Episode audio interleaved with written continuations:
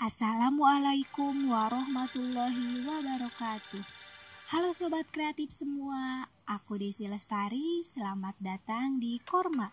Kita obrolin Ramadan. Gimana puasanya tahun ini? Semoga semuanya berjalan lancar ya. Gak kerasa ya, kita udah berjalan setengah bulan yang artinya semakin dekat dengan hari kemenangan.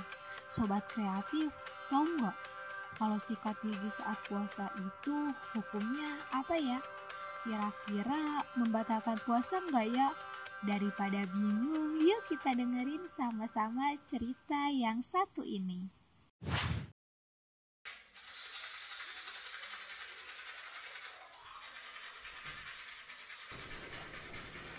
Eh, Dek, lu ngapain sikat gigi siang-siang?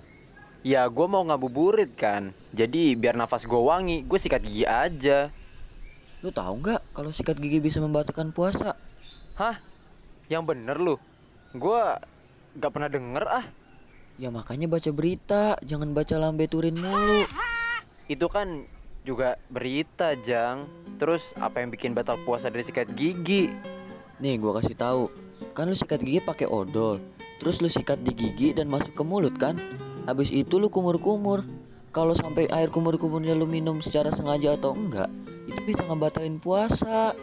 Ya kalau itu gue juga tahu Bambang Nama gua Ujang bin Ujang, bukan Bambang. Terus kalau semisalkan gue nggak telan itu air dan bersih Gue nggak apa-apa tuh Puasa gue nggak batal kan? Nah, menurut para ulama yang gue baca dan gue dengar dari ceramah Ustadz, jika kita melakukan sikat gigi sebelum zuhur, maka puasa kita tidak batal. Namun, jika kita melakukan setelah zuhur, maka puasa kita menjadi makruh atau tidak mendapatkan apa-apa. Nah, lu tinggal pilih dan pikir dah tuh, lu mau yang mana. Berarti puasa gue nggak batal dan nggak makruh dong Lah kok gitu? Ini kan udah siang. Lihat dong sekarang jam berapa? 11 lewat 40 Yang artinya belum zuhur Jadi puasa gue belum terhitung makruh Wah, selalu aja.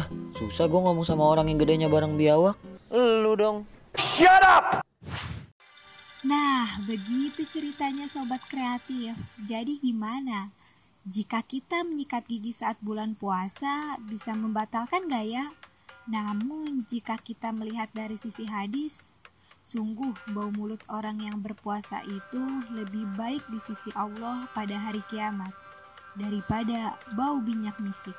Hadis riwayat Bukhari dan Muslim yang berarti jika kita tidak menyikat gigi pun sebenarnya tidak apa-apa. Namun lebih baik kita menyikat gigi dan itu setelah makan sahur ya. Baiklah sobat kreatif.